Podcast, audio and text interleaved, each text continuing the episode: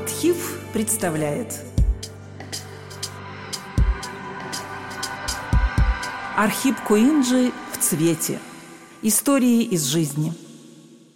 Если бы гениальный колорист, мастер пейзажа Архип Куинджи жил в наши времена, его приглашали бы вести мотивационные семинары и читать лекции на тему «Как сделать себя самому». Рано осиротевший сын сапожника, он приехал в Петербург с пустыми карманами и стал к 40 годам миллионером. Провинциал-самоучка, над чьей техникой рисования потешались столичные снобы, довольно быстро завоевал славу главного русского пейзажиста. У Куинджи была железная хватка. Если он видел цель, то не останавливался, пока не добивался своего. По выражению Репина, буравил землю насквозь. Пожалуй, за всю свою жизнь он проиграл лишь одно сражение – с мироустройством. Безнадежный идеалист, Куинджи верил, что мир можно сделать лучше, и не жалел ради этой утопической задачи ни денег, ни времени, ни здоровья. Архип Куинджи родился в поселке близ Мариуполя в семье сапожника и хлебопашца Ивана Христофоровича. Его родители умерли, когда Архипу было пять. Приглядывали за мальчиком тетка и старший брат – он рос крепким пареньком. Обыкновенно улыбчивый и добродушный, он делался страшен, если кто-нибудь при нем обижал кошку, щенка или, упаси Господь, птицу.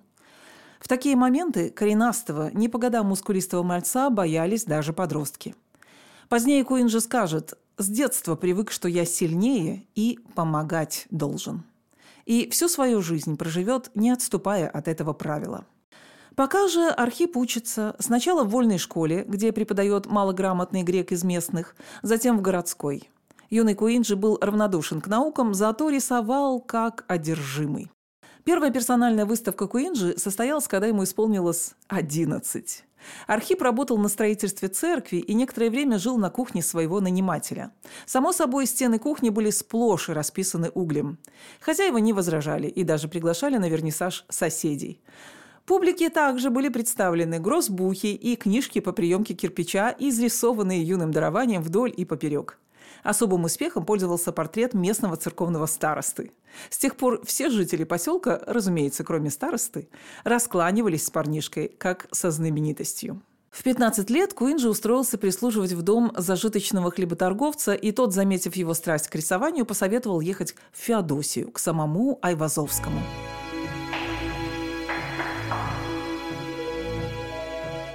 К знаменитому мастеру Феодосию подросток прибыл в рубахе, цветастом жилете, клетчатых пузырящихся на коленях панталонах и в соломенной шляпе. Кроме того, Архип был застенчив и толст. Юный Куинджи изрядно повеселил Ивана Константиновича и особенно его дочь Елену. Они вдоволь посмеялись над его наивной деревенской мазнёй и вечно пунцовой физиономией. В течение двух месяцев Архип жил под навесом во дворе, в мастерскую его не пускали – в конце обучения мэтр доверил Куинджи покрасить свой забор. Впрочем, несколько дельных советов он все же получил от ученика Айвазовского Адольфа Феслера. Этот урок Куинджи усвоил на всю жизнь и сам никогда никому ни в чем не отказывал. А пока, решил Архип, ему одна дорога – в Петербургскую академию художеств.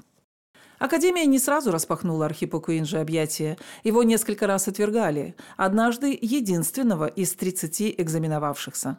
В конце концов, за картину «Татарская сакля» ему присвоили звание неклассного художника, от которого Куинджи отказался, попросив взамен разрешения быть вольнослушателем. Так, в 1868 году 28-летний художник, наконец, был зачислен в Академию. Невероятно, однако с таким трудом устроившийся в Академию Куинджи бросил учебу, дойдя до натурного класса. Фиаско? Ничуть. В молодости Архип Куинджи был страшно упрям, не пасовал ни перед чем.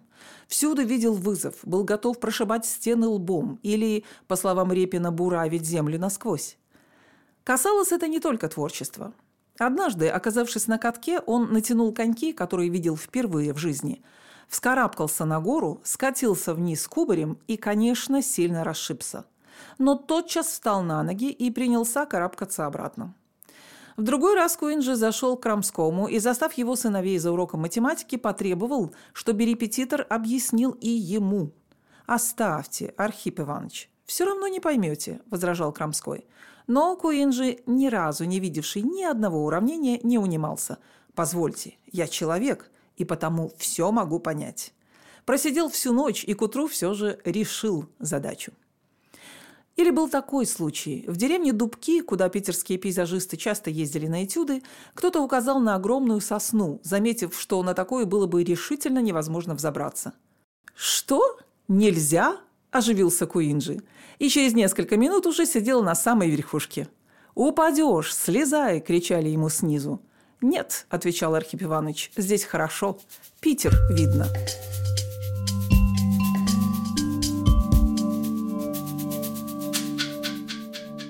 А вот в академии для себя перспектив Куинджи более не видел. Дело было не во влиянии передвижников, которые в те годы были отчетливой оппозицией академикам. К слову, из общества передвижников Куинджи также вышел, продержавшись там пять лет. И даже не в том, что упрямого, свободолюбивого самоучку стесняли какие-либо рамки, будь то замшелая академическая программа или новаторский остросоциальный курс передвижников.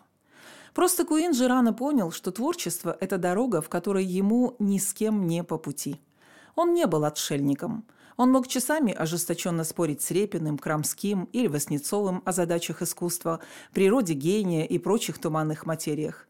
Но когда рассеивался табачный и пороховой дым, Куинджи оставался один на один с холстом. В такие моменты его не интересовали ни советы менторов, ни мнение товарищей, ни реакция публики. Это сознательно выбранное творческое одиночество многие проводили по ведомству причуд, а иногда и принимали за слабость.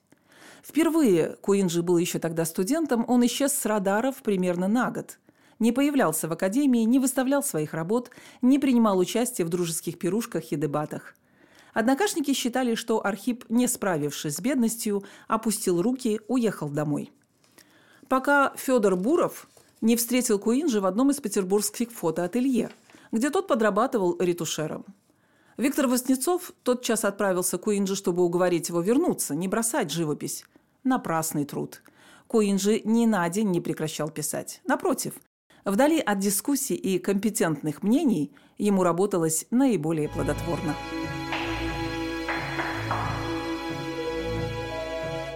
Одиночка в творческой теме.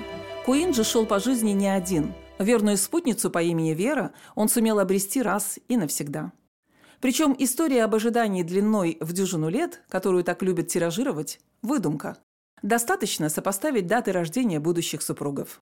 Чтобы ждать свадьбы 12 лет, влюбиться Вере нужно было лет в 9. Вряд ли так и было на самом деле.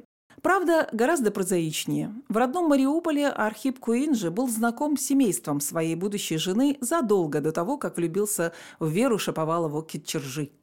Они жили в одном городе, наверняка неподалеку, оба происходили из греческих семей, которые всегда держались вместе. Молодые люди знали друг друга много лет, время от времени встречались, и в какой-то момент между ними вспыхнули чувства – Кажется надуманным и еще один распространенный тезис о том, что отец Веры требовал у Куинджи 100 золотых рублей, а после и более крупные суммы в знак его серьезных намерений. Юноша Куинджи был необыкновенно талантливым. Это было очевидно уже в Мариуполе. Он имел все основания тратить годы на то, чтобы стать выдающимся мастером и добиться успеха, прежде чем жениться по любви. А вот большая любовь – не миф. Девушка из богатой купеческой семьи с блестящим образованием и богатым приданным могла в любой момент сделать очень выгодную партию. Так что, когда к художнику пришла известность и успех, а коллекционер Павел Третьяков заплатил 1500 рублей за две картины, Куинджи смог позволить себе поехать в Париж. Там, наконец, решиться на женитьбу, обсудив вопрос с Репиным, купить свадебный фраг и цилиндр и приехать в Мариуполь. Молодые обвенчались в церкви Рождества Пресвятой Богородицы, в которой самого Куинджи крестили в детстве. Свадьба по греческому обычаю была большой и шумной.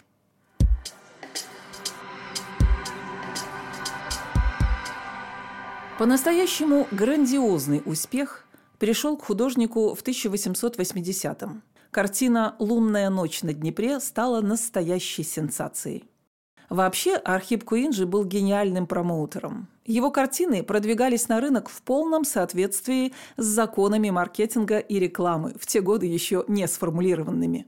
Написав свою знаменитую «Лунную ночь на Днепре», Куинджи показывал ее публике в своей мастерской всего по два часа в день.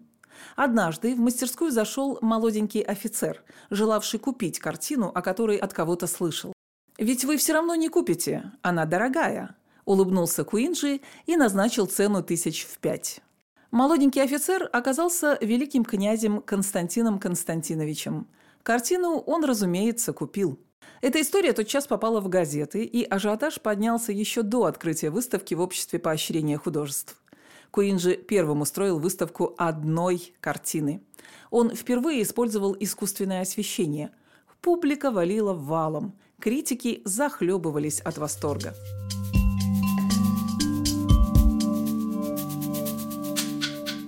Впрочем, Куинджи не подозревал о том, что он гениальный промоутер. Великого князя он попросту не узнал. Лампы использовал, так как боялся, что при солнечном свете здание из красного кирпича напротив даст не тот рефлекс. Это был прямой и бесхитростный человек. Деньги и слава его не слишком интересовали. И отныне даже недоброжелателям стало ясно, что как бы наивно не было рисование Куинджи, как колористу ему нет равных он сделался знаменит в Европе и укрепился в звании главного русского пейзажиста.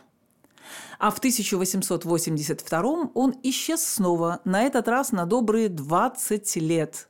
На пике славы и формы Архип Куинджи отстранился от светской и общественной жизни, довольствуясь обществом жены и самых близких друзей, и не выставлял своих новых работ до начала XX века.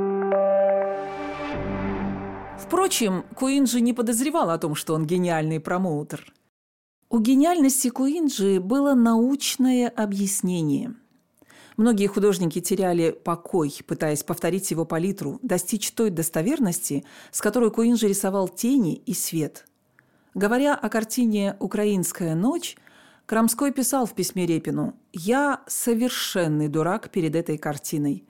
Я вижу, что самый свет на белой избе так верен, так верен, что моему глазу так же утомительно смотреть на него, как на живую действительность. Через пять минут у меня глазу больно, я отворачиваюсь, закрываю глаза и не хочу больше смотреть.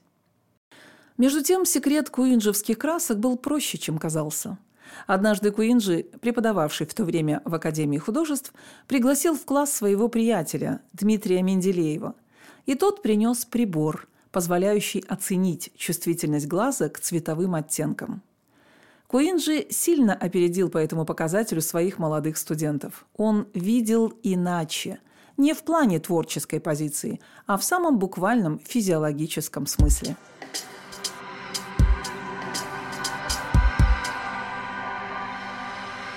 К 1890 году Куинджи разбогател – причем основным источником богатства стали не картины. Они продавались, и продавались неплохо, а довольно рискованные операции с недвижимостью.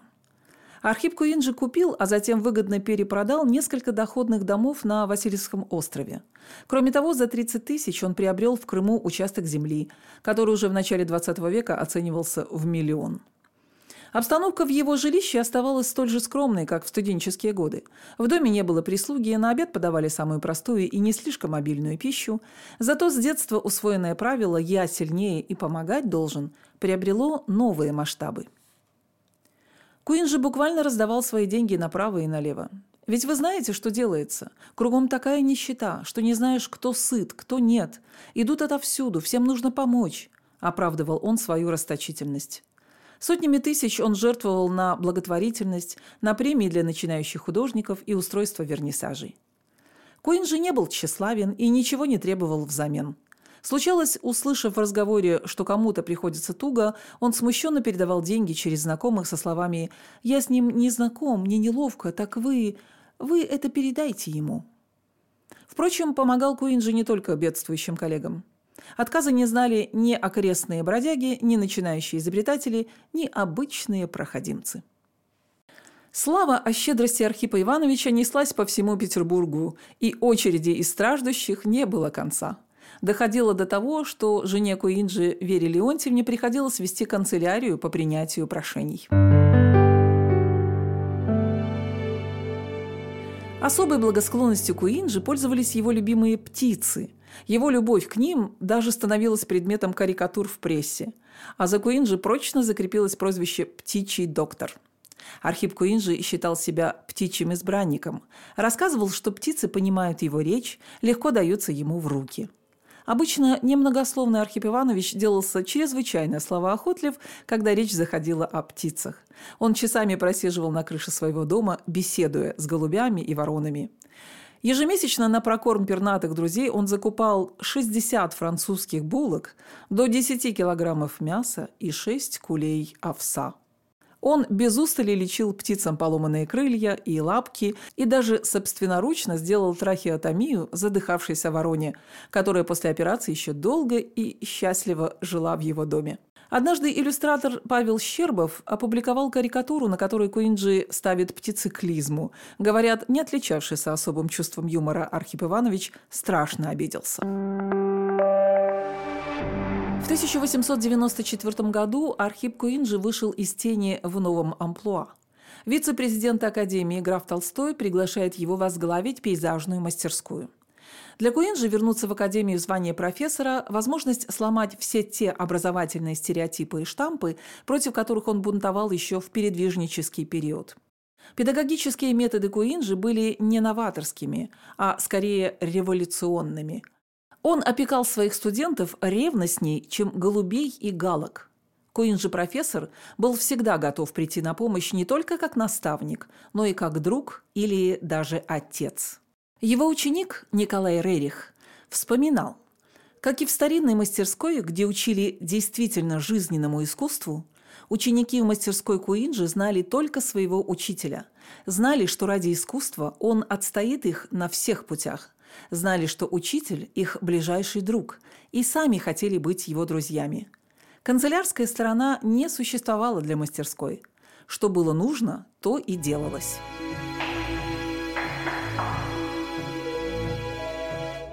Куин же возил своих питомцев в музеи Вены, Дрездена, Парижа. Карабкался впереди всех по Крымским горам. Если в поездке во время обеда кто-то заказывал дорогое блюдо, Куин же настаивал на том, чтобы такое же подавали каждому. Счет он, разумеется, оплачивал из своего кармана. Нужно ли говорить, что в мастерской он был таким же утопистом и демократом? Студенты боготворили Куинджи. Академические результаты его мастерской были завидными. А в 1897-м посеянные Куинджи ростки свободомыслия привели к закономерному результату – студенческой забастовке и отставке профессора.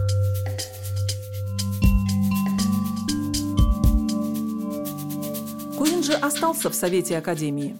Еще несколько лет он пытался вводить реформы, занимался благотворительностью, учредил общество художников, которое надеялся превратить в новую академию. Но инцидент 97-го надломил этого железного человека. Он все чаще предпочитал компаниям общества птиц, жаловался на боли в сердце. Летом 1910-го Архип Куинджи умер в Петербурге. По рассказам близких, перед смертью он с несвойственным ему пессимизмом говорил о религии, политических доктринах, моральном прогрессе человечества. Коин же казалось, что ему не удалось изменить к лучшему ни искусство, ни академию, ни тем более мир. В день похорон к многочисленной процессии присоединилось немало нищих, бродяг, оборванцев, тех, кому Куинджи не раз помогал не умереть от голода. Они наверняка могли бы поспорить.